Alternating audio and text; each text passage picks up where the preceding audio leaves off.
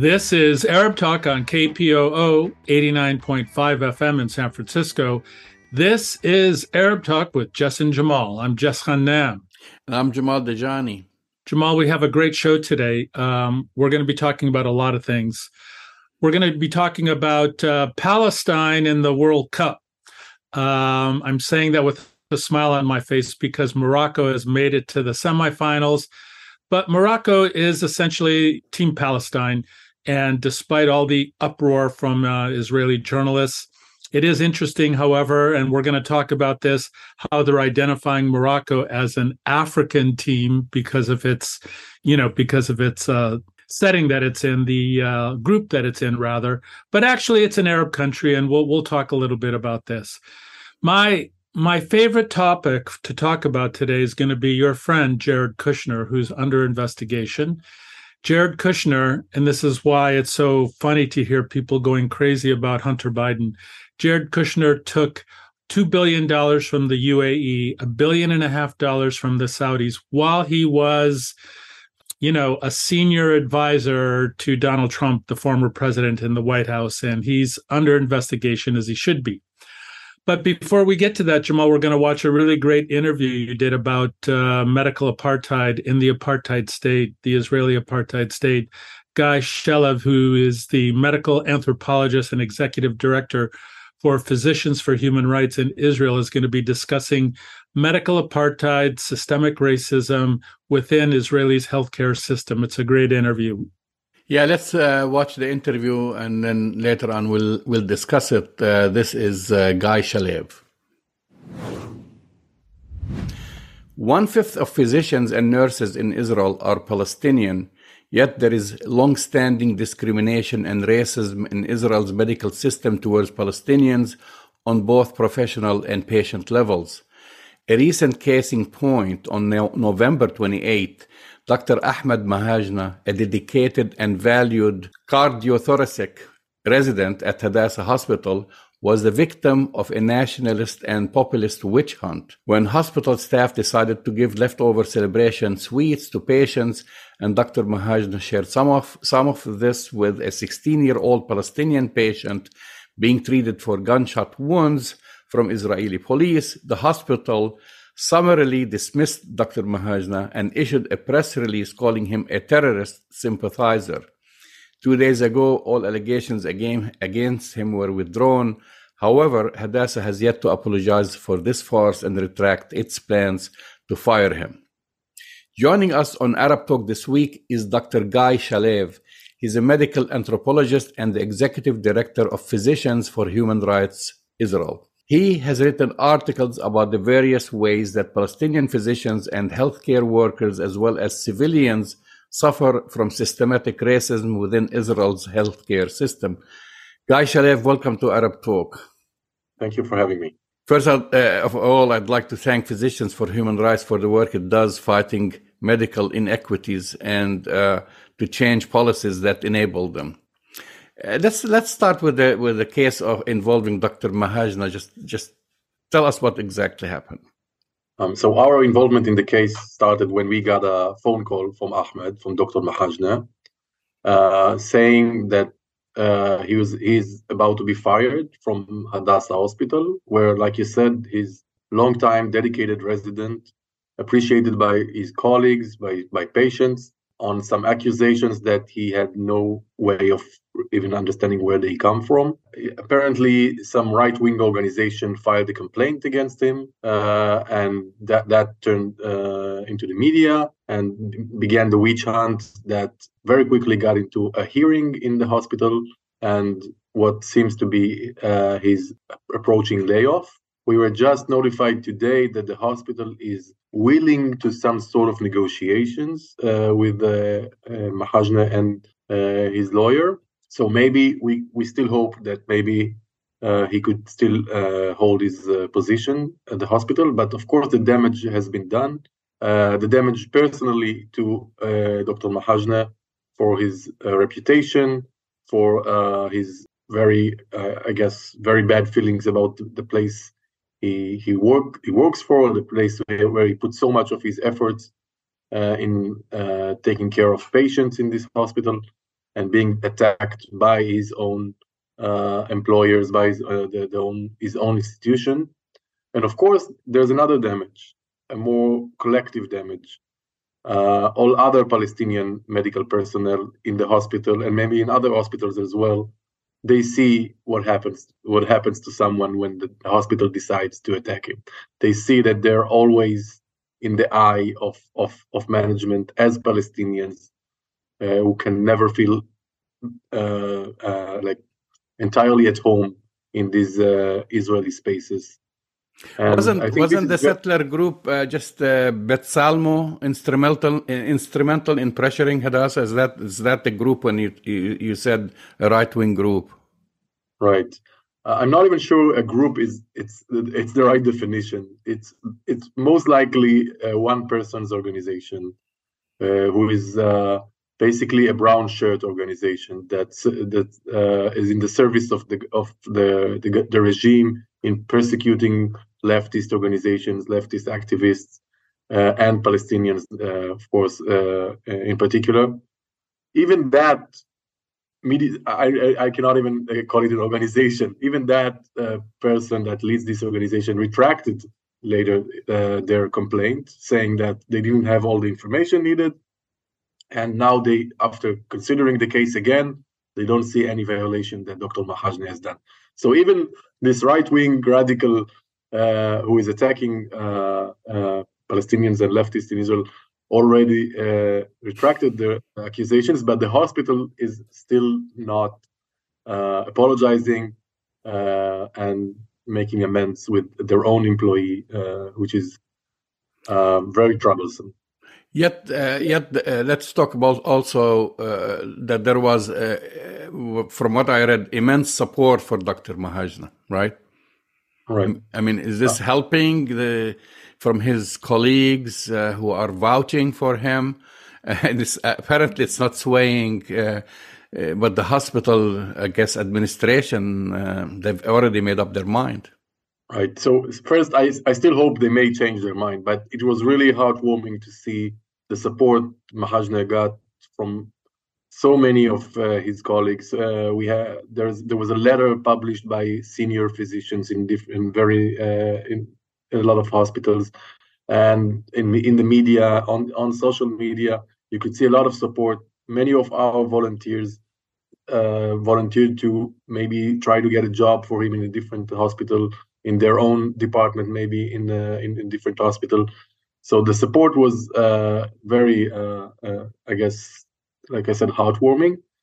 This is another thing that we should, I think, think about critically. Uh, how come we could hear all these supporters now and we couldn't hear them in, in, in different cases when Palestinians are attacked? And I think this is very important when we think about the medical sphere here in Israel uh, and how uh, there's this image of a place where Palestinians and Israeli work together uh, side by side, and this uh, this this image is very precious to to to a lot of Israelis, and to to to Israeli Hasbara to, to show how I, I, have to say I just today got a got, got a publication from Hadassah Ein Kerem, the same hospital who is about to fire uh, Dr. Mahajna. This uh, poster uh, publicizing uh, a conference they have about uh, coexistence in medicine and how Arab and Jewish uh, Israelis uh, co- uh, operate together uh, well, the same operating rooms. So they mean, still maintain their kind of hasbara and this facade of coexistence while they are attacking one of their own. Well, the irony in this is is deeper. I mean, as as a as a doctor yourself, I mean the uh, you know the I'm, ethical. By the way, not a medical doctor. Uh, no, no, I mean in the medical field, but the ethical uh, neutral environment, right? Like there is that that code of neutrality. Let's talk about the presumed neutrality within Israel's medical system. You wrote about your encounter with this when seeking approval uh, for their ethics committee to do an ethnographic study of Palestinian physicians. Uh, tell us about it. Right. So uh, my PhD is about uh, Palestinian physicians in Israeli hospitals, and the topic that uh, was central to uh, the experience of Palestinians in, in Israeli institutions and their ability to to integrate in a way into this system is the ethos of neutrality in the medical system. So on one side, this is a very positive approach, especially in Israel in Israeli society, which is society which is very racist towards uh, Palestinians, and I'm talking about Palestinian citizens of Israel, 1948 Palestinians.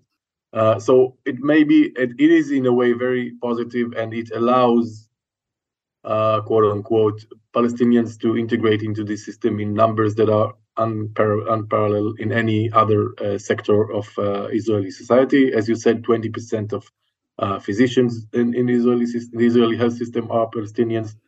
46% of new doctors in Israel are Palestinians. So the numbers are increasing. We will see more and more.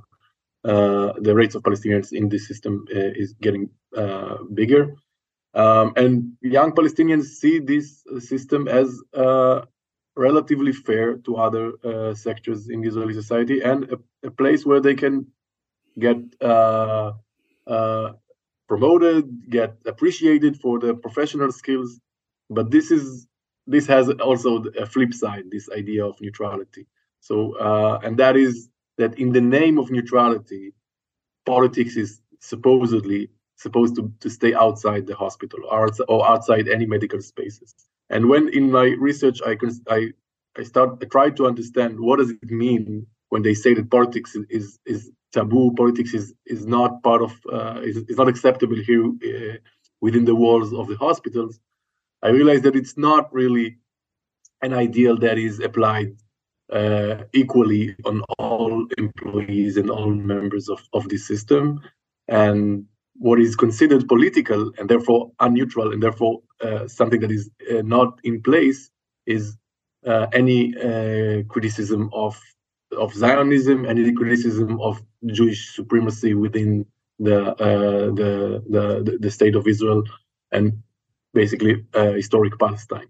So Palestinians who want to express their identity as Palestinians, citizens of Israel, but as part of the Palestinian people, is already considered uh, a betrayal or bringing something political into the into the conversation that is not supposed to uh, that is not acceptable. So these ethics, com- does, uh, yeah, these ethics committees yeah, just just want to talk about these ethics uh, committees uh, are part of the umbrella of the Declaration of Helsinki, penned by the World Medical Association. Just explain to us why is this significant? So uh, when I tried to uh, conduct my research in hospitals, I had to uh, apply for a Helsinki approval, which is an ethical approval to do the research in the hospital. And I, when I noticed that I apply again and again, I'm facing censorship basically from these supposedly professional ethics committees that uh, try to manipulate and or change the way that I I considered my research that is supposedly too political for them to accept. So in a, a very explicit case, I was told, don't call them Palestinians, call them Arabs. If you just change the word Palestinian to Arab, no, uh, there'll be no problem, and and you'll get the approval.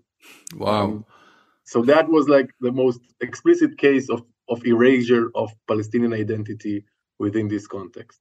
In other words, but the alleged. Yeah, this is the, my experience as a researcher, which is nothing compared to Palestinians yeah. actually working in these spaces, actually being silenced, and their identity uh, on a daily basis being uh, erased as uh, members of the, this uh, system.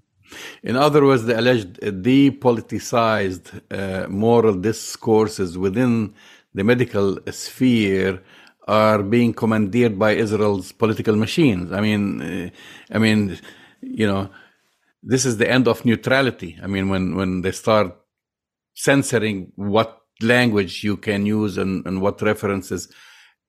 You describe how this presumed neutrality of physicians gives credence to their narrative Tell us about your paper on Dr. Izzeddin Abu Aish, a Palestinian physician uh, from the Gaza Strip, and the widespread interest in his experience as a father and a doctor at moments of of his immense loss. Right. So, uh, for those of you who, who don't know, Dr. Izzedine Abu is a Gazan uh, doctor who uh, whose daughters, three daughters and niece were murdered by uh, an Israeli tank in uh, in the Gaza attack at 2009. And uh, what what was interesting to me in this case is that unlike so many other Palestinians that being were uh, sacrificed in Gaza, that were uh, murdered in Gaza in uh, one of the uh, one or the other of, of the attacks, the unfortunately routine attack on attacks on Gaza. This one voice of a Palestinian who suffered who suffered this very great loss somehow uh, was heard in Jewish Israeli publics. So his story was on TV, was on newspapers, was on the radio.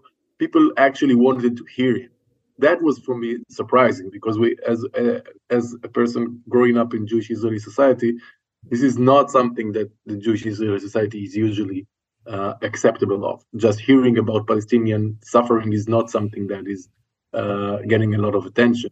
So for me, it was interesting to see why this specific case became uh, something that was possible in in, in uh, uh, public discourse uh, in the Jewish Israeli society, and to my understanding, it, it's him being a doctor, and not only a doctor, a doctor from Gaza that worked in an Israeli hospital. So this person is get is uh, getting credibility that many other Palestinians witnessing and testifying about uh, horrible uh, acts of Israel are never heard.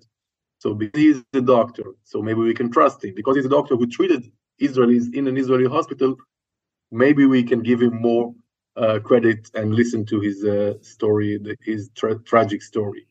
Unfortunately, uh, 13 years has passed since this tragic event, and we haven't heard many other voices of Palestinian suffering in the Jewish Israeli uh, public. So, if you could imagine that, okay, one story somehow managed to go through the walls of indifference, then now there, there'll be more attention to other stories, then unfortunately that wasn't the case. So this remained kind of a single story uh, that Israelis are uh, willing to to hear and willing to accept as a tragic case of a Palestinian.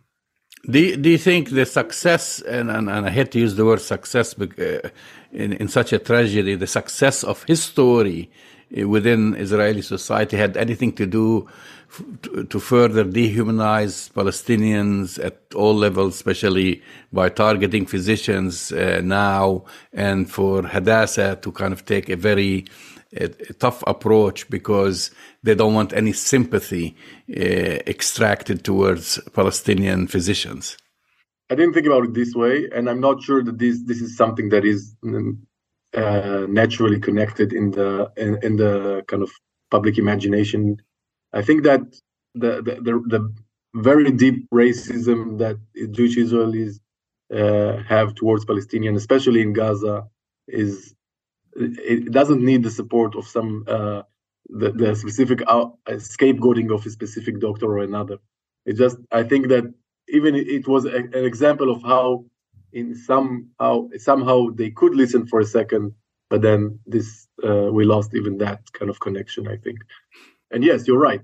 Since then, we we know of doctors being attacked in Gaza, and their stories uh, haven't passed the, the wall. So I, I, don't have an explanation of of, of, of what really.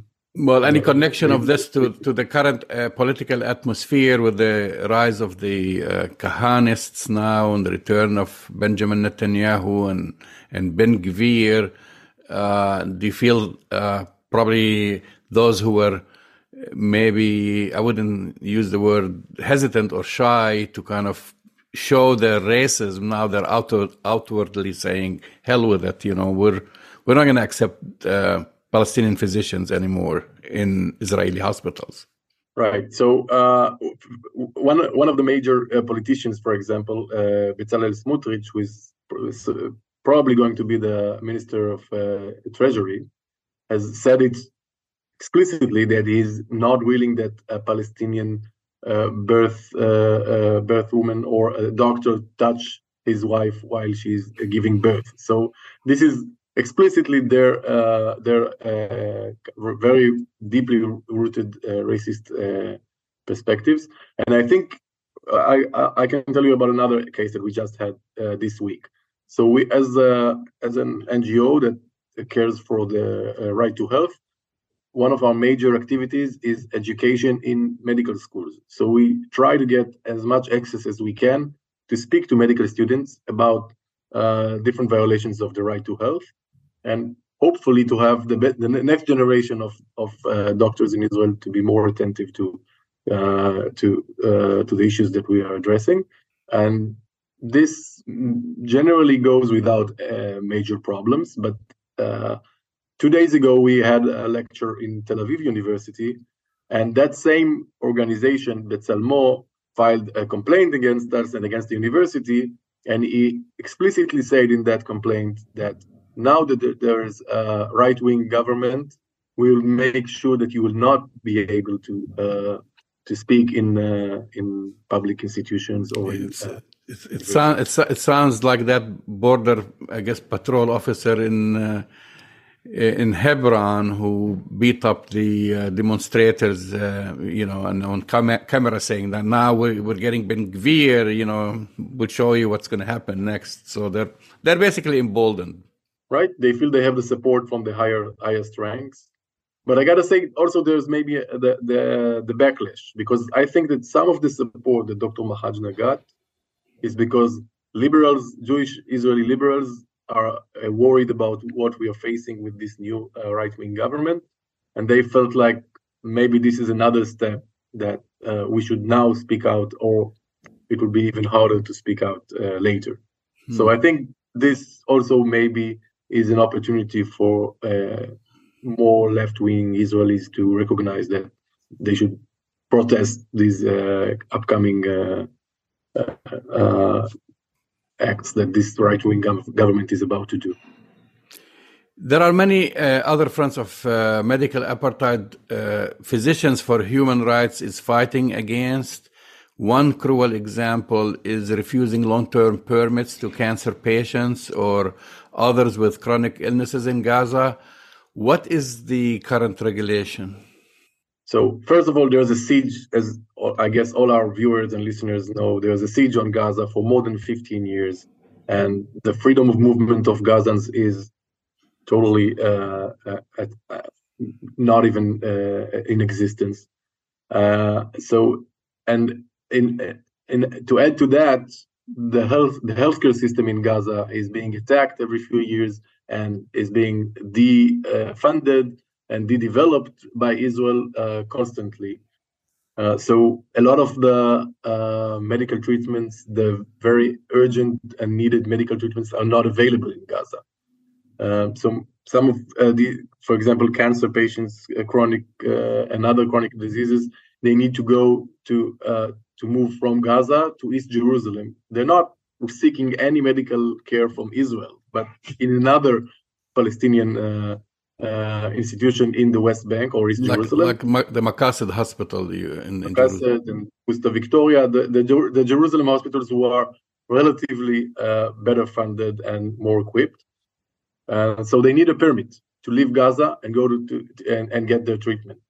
But this treatment is a one-time. Uh, this permit is a one-time permit. But if you're a cancer patient and you need to go every couple of weeks to do chemotherapy, for example, you need to apply again and again to get this permit. Sometimes these permits are delayed and you miss your uh, treatment. Sometimes uh, you, uh, you, you are not even sure if you can schedule your next appointment if you you'll get the the permit or not. In some cases with kids, you cannot be sure that their parents or guardians get the permit. So sometimes even the kid has to go with a neighbor or an, an uncle to get treatment. Just imagining sending mm-hmm. a young uh, uh, uh, cancer young cancer patient to to to to go to treatment alone without their parents is just uh, really so so so hard even to to to to understand. So what we are arguing that we are arguing, of course, to lift the siege, uh, to to liberate uh, Gaza uh, and and end the occupation, of course. But in the meantime, we ask that at least for these very in need ca- cancer patients, allow them long term permits for three months, for four months, so they can at least plan ahead go through their uh, treatment plan, and hopefully get better. Uh, until now, we cannot even get this from the uh, Israeli uh, military. What other uh, uh, critical medical injustices Physicians for Human Rights is concerned with? Uh, so uh, we have also a department that is uh, dedicated to prisoners and detainees and their health needs.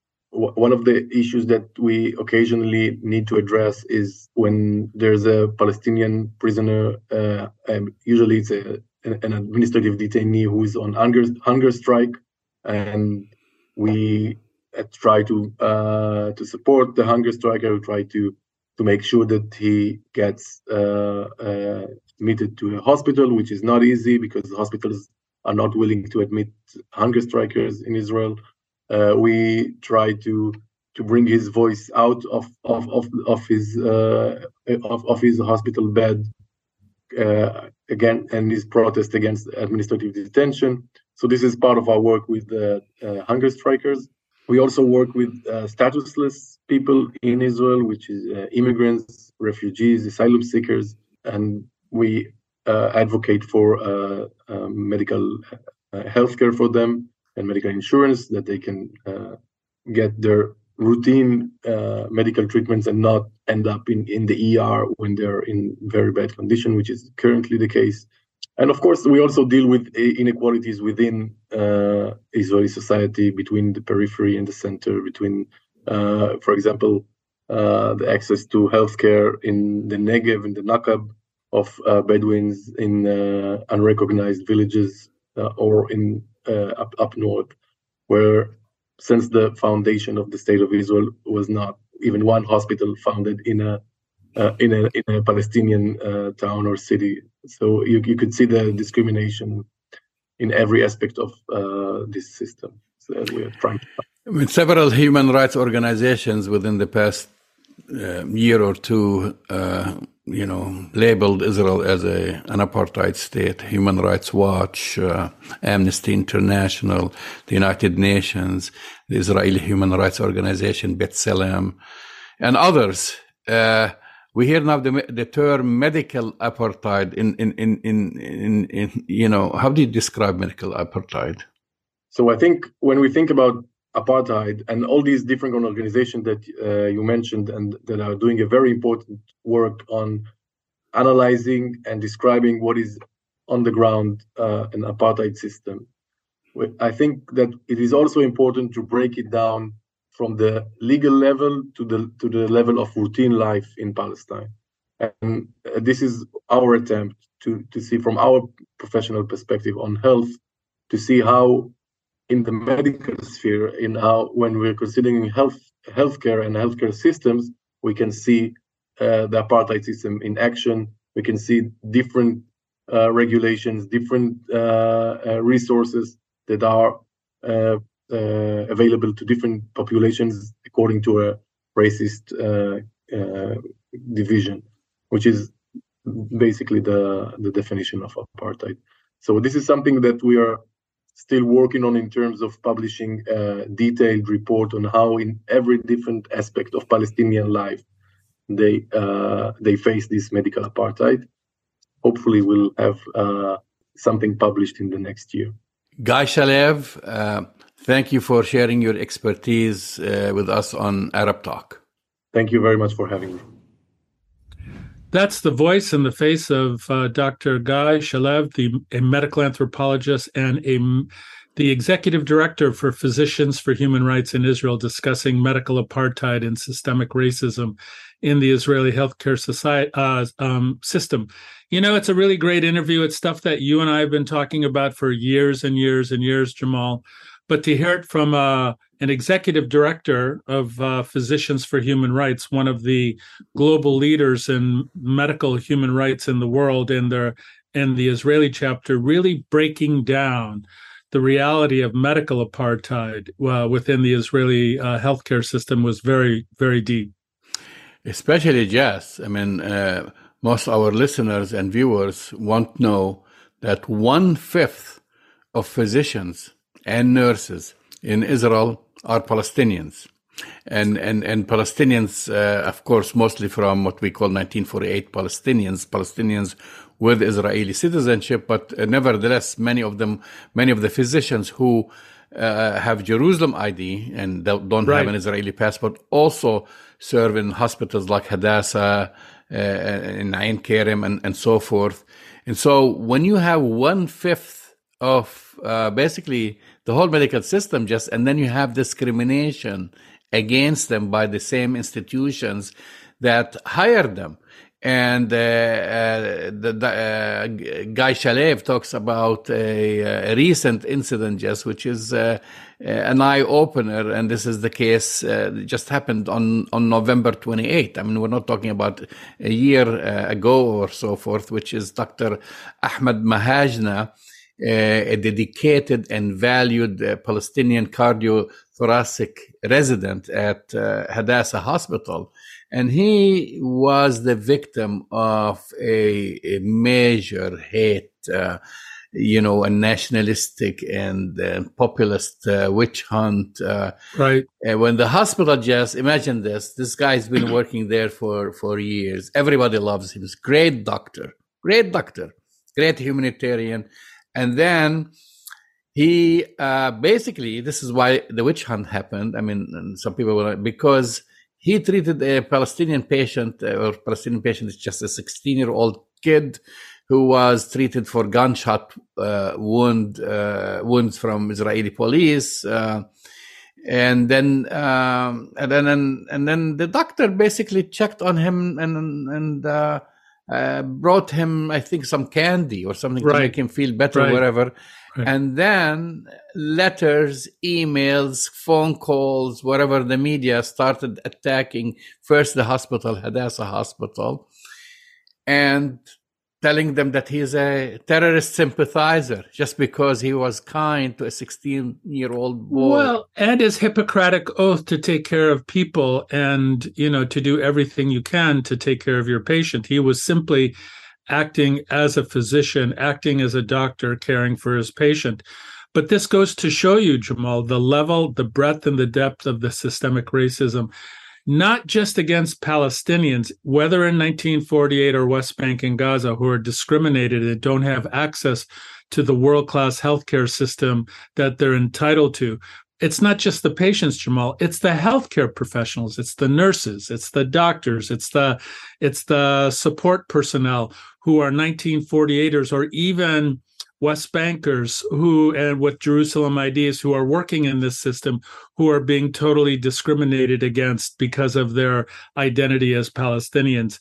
And I think this is an important story to tell our listeners who who tend to maybe not understand the breadth and the depth of the nature of the apartheid uh, practice that gets that's infected the healthcare system. We tend to think about apartheid, Jamal, when we think about political dynamics or other human rights, uh, you know, um, crimes that the apartheid state, you know, commits, and we tend to isolate the healthcare infrastructure. But the el- healthcare system, Jamal, is just as racist, just as biased, and just as much part of the apartheid system as every single aspect of Israeli civil society. While you work in the medical field, Jess, I just have a quick question about this. And uh, isn't it supposed to be neutral? Well, here's the thing, Jamal. It's it's when you have a sick or a dying patient in front of you, uh, their color, their politics, their racial or ethnic background doesn't matter. That's the way we train young doctors. That's the way, that's our um, medical, ethical, and moral obligation is to treat all human beings who are suffering, who need health care equally and without bias. And um, I can tell you from my work in Palestine, the work that I've done for decades, as well as this example from Guy Shalev, uh, you know, is the Israeli medical establishment is just as biased, just as racist, and just as much as part of the apartheid system as every single aspect of it. It's it's actually criminal in my mind, Jamal, the way uh, the healthcare practitioners uh, have joined the club, if you will, of uh, apartheid. Now the thing is, you know, all Israeli doctors, nurses, so this is no surprise except for Palestinians who are 48ers, Jamal, have to be in the military. So, you know, they're practicing militarized apartheid prior to going into medical school or prior to be prior to becoming physicians. So they're indoctrinated with that kind of hate. And then each year up until their 60s, you know, they have the mandatory military experience, which exposes them to a deeply ingrained kind of apartheid practice and, and racism against Palestinians. So, you know, I mean, I thought the interview was great, but in some sense, you know, big surprise. You know, Israel medical establishment is racist. You know, I'm, I'm just say I should say that uh, not all Israeli doctors were. I mean, uh, uh, uh, there was a lot of uh, sympathy no, and support. Sure, but definitely, sure. definitely, I'm talking about the, the system, admi- the administration. Definitely, yes. the administration, the hospital, uh, which was supposed to to protect one of their own, not just like succumb to pressure from no, they threw hate, him under the bus group, and yeah, exactly, they threw him on, on, under the bus, and that's the sad reality. And of course, uh, uh, Guy talked about uh, um, Gaza, which is, of course, uh, that's another uh, you know subject that we've discussed many times, where you have cancer patients denied uh, treatment, and even when they requested treatment to travel to Jerusalem to basically a Palestinian-run hospital like they're denied. Maqasid, they're denied, or guess what? Just and then I'm sure you know a lot more about this than me. Uh, you know, they had cases like for young children with uh, ca- uh, cancer cases They'll be given one week. Can you treat a cancer patient in one week? No, Jamal. And, and here's the thing we just recently, in the last few years, opened a world class cancer treatment center for children in the West Bank in Bethlehem in Bethlehem. And they are chronically uh, wanting of state of the art medications, chemotherapies to help children and their parents who are exposed and equipment. to and equipment. And that equipment and those medications and those treatments are denied on a regular basis to Palestinians living in the West Bank. So you have the apartheid practice within 1948, and then you have the apartheid practice where because everything that comes in and out of the West Bank and Gaza has to go through Israeli control, the denial and the restriction of state of the art treatments and medications that Israelis are are given on a regular basis, but denied Palestinians. You're listening to Arab Talk on KPOO San Francisco 89.5 FM. Moving on to the World Cup. Palestine I mean, team, Team well, Palestine. Well, first of all, I have to say about Morocco. Okay, and and what and, a great and, story, and their man. team. And just for our listeners, I know soccer or which which is actually football, the real football is not a, uh, big sport in the United States. I mean, let's face it. But for for the few who watch it, this is a big deal. It's it's monumental. Uh, Morocco, you know, became the first Arab and African team to qualify for the semifinals for for uh, FIFA World Cup uh, after it defeated uh, Portugal. Portugal. And, let, and, and, let, let, let that sink in a, uh, a little bit, just okay? How did they get there? Morocco, small, basically, you know, country in northern Africa, outdid Cameroon, outdid Senegal, outdid Ghana. Those are basically the leaders of, of, of the African continent, right. uh, which uh, qualified to prior, uh, you know, FIFA 1990, 2002 for Senegal, and 2010. But, and that this should sink in, they defeated both Spain and Portugal, along with Belgium. But Spain right. and Portugal, those are like top teams in the world. In the world, right? In the they, world, they, they they defeated them to get to this point. Well, so, Jamal, yeah, I mean, it's a it's a heroic story. It's an amazing story, but again, because we're we're talking about the media narratives about this, isn't it interesting that they get identified as an African, the first African country the African well, just, team. Just, just a reminder for to everyone who doesn't know, but the Arab world spans between Asia and Africa, and we have Egypt, and we have Libya, and we have Tunisia, Algeria, and we have, Algeria, and we have so, Morocco. So we have Sudan. Those are all Arab countries but, in Africa. But, Somalia but is an Arab country in Africa. But but but Jamal, so it's so insulting to hear them only referred to as the African first African team, but it's an Arab team.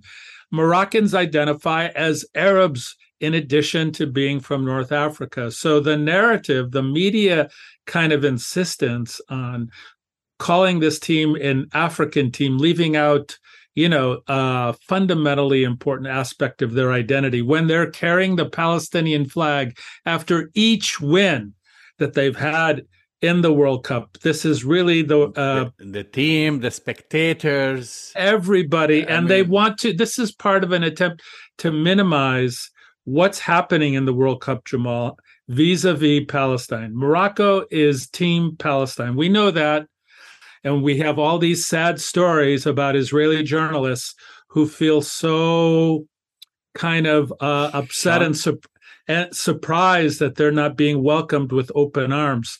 And I'm tired of those stories, Jamal. We have, it was in the New York Times, it was in the Washington Post, it was in Reuters, it was in AP. Why not tell the real story about, you know, kind of this global nationalism uh, representing kind of Palestinian freedom and self determination? Global kind of sense that Morocco is really kind of uh, in this match uh, for the dignity and freedom of Palestinians. I mean, in addition, obviously, to their own uh, feeling for you know their country in Morocco. But this is such a big story, Jamal. This is bigger than the World Cup. This is bigger than FIFA. This is bigger than Morocco. It's it's such a great story, and of course, it's being downplayed in the American media.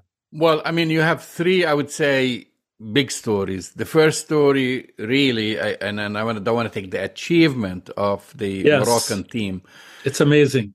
It's amazing. The the Lions of the Atlas. That's their nickname, and that's that's to me amazing. Just just the, the way they played the game. They're like all gifted, and and and the and the coach, an ama- amazing coach. Yes, the second story is that, and that's actually will lead us later on to our next story with this whole Abraham Accords, it's, uh, normalizations. It's a bunch of nonsense because it is nonsense. Because the second nonsense. story, it, it showed the Arab population, whether they lived in Northern Africa or Africa itself, or lived in the Asian uh, part of uh, the Arab world, they all basically reject normalization refuse to speak to the reporters. We've seen it time and time again, and and and support Palestine. And the third story is that the Palestinian cause is not dead as they try to make it dead. It is not forgotten.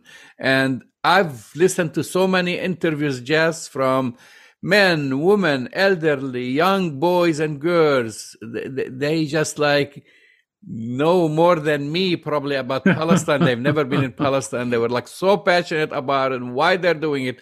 And of course, the athletes uh, themselves who made sure, uh, including, gosh, I forgot the name of uh, the player. I, I should be forgiven about that from Morocco who was injured. He didn't play. And he watched his team from his hotel room win. And then he po- he he paused for his Instagram with a right. Palestinian flag. Exactly, exactly. A Moroccan exactly. flag and a Palestinian flag, just to show you the support. And I think those are the three uh, major stories uh, that continue. Of course, by the time we broadcast, we don't know what's going to happen because Morocco is going to face France, and that's going to be tough. Well, guess what? You have Benzema in France, who's of Algerian heritage. He's, right. He's, he's been injured, but he might come back. Again, people forget why France got to this level. Their two best players, Benzema and Mbappe. Uh, African Arabs and Africans. No, no, no uh, well, uh, Algerian French. We have to say Algerian French. And Mbappe is, uh, I think, uh, his his mother is Algerian and his father is from uh, I'm just saying maybe Nigeria or something like this. I have to I have to check on that. But anyway, Africa, you know, and then aside from the other players, I mean, that's the other thing that people should appreciate that the Middle East and Africa produce great players and they play on the top teams well uh, in, in, Europe and and sadly that's because even though uh, football is such a big sport in the Middle East with the exception of rich countries like Saudi Arabia uh, uh who are now trying to buy uh, Ronaldo's co- contract and bring him there. But uh, they don't get paid much. And that's why they want to play for france and they want to play you know the best one of the best players in in in in uh, in the uk is uh, Mo Salah and, and he's from right. Egypt. From Egypt. and so forth. You know because they they have to go there. They have to go there. This is where they write the big uh, yeah but this tells you uh, Right, exactly, Jamal. But it, again, you know, thinking about how the Western, and I won't say Western media, but I will say specifically American media are portraying this in the New York Times and the Washington Post, AP, Reuters, the way they're describing things uh, is kind of insulting as usual when it comes to understanding, you know, the feeling, the feeling, the experience, the loyalties, the passion that soccer and f- football fans have all over the world for the sport, and then specifically for the issue of Palestine with a uh, with a team from Morocco. This is a huge story, Jamal. And you you we're hearing more about the poor Israeli journalists who feel shunned than we are about like this amazing story about amazing Moroccan team that is pulling itself through to the semifinals of the World Cup. This is a great story. And of course, we're hearing more about Israeli journalists than we are about Morocco. Moving on to the next story, Jess. Yes, which Democrats, is related. Democrats want answers about Jared Kushner's what, very, what? very now they want the Middle East deal. And we're not talking about the, just the Saudi one. Okay. No, it's the I UAE mean, and the Saudi. I mean, this is something involving a miraculous, by the way, financial bailout for his family by Qatar and his work, uh, you know, in the in the Middle East. So the Washington Post has a big expose. Uh, Vanity Fair now has another expose. Uh, going all the way back, and we were talking about this all the way back to 2018, uh, and when there was an, e- an economical miracle uh, for the ages. This is I'm actually paraphrasing from the Vanity Fair article. Just yeah. 11 years after a 26 year old Jared Kushner plunked down a record-setting 1.8 billion dollars on an aging midtown skyscraper on the eve of the financial crisis, no less.